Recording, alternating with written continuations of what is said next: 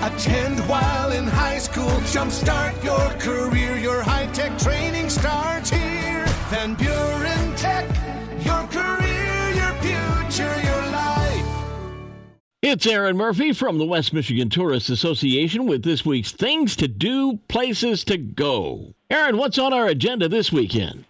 The Fields of Michigan in South Haven is hosting Feast in the Fields on Thursday, July 14th. It's a celebration of food, farm, community, and music, all taking place on the Fields of Michigan's beautiful property on a working blueberry farm. Mm. The event's going to feature live music, live fire cooking, specialty beverages, and more, all with the backdrop of a gorgeous outdoor table set up and the beautiful night sky.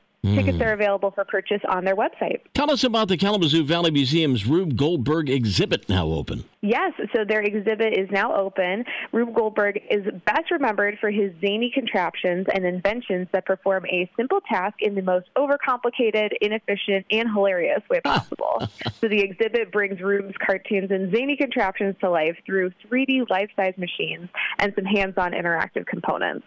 Visitors can investigate classic engineering principles in a humorous way and you'll get to step into the role of illustrator, storyteller, and inventor at this exhibit that's going to be fun for all ages.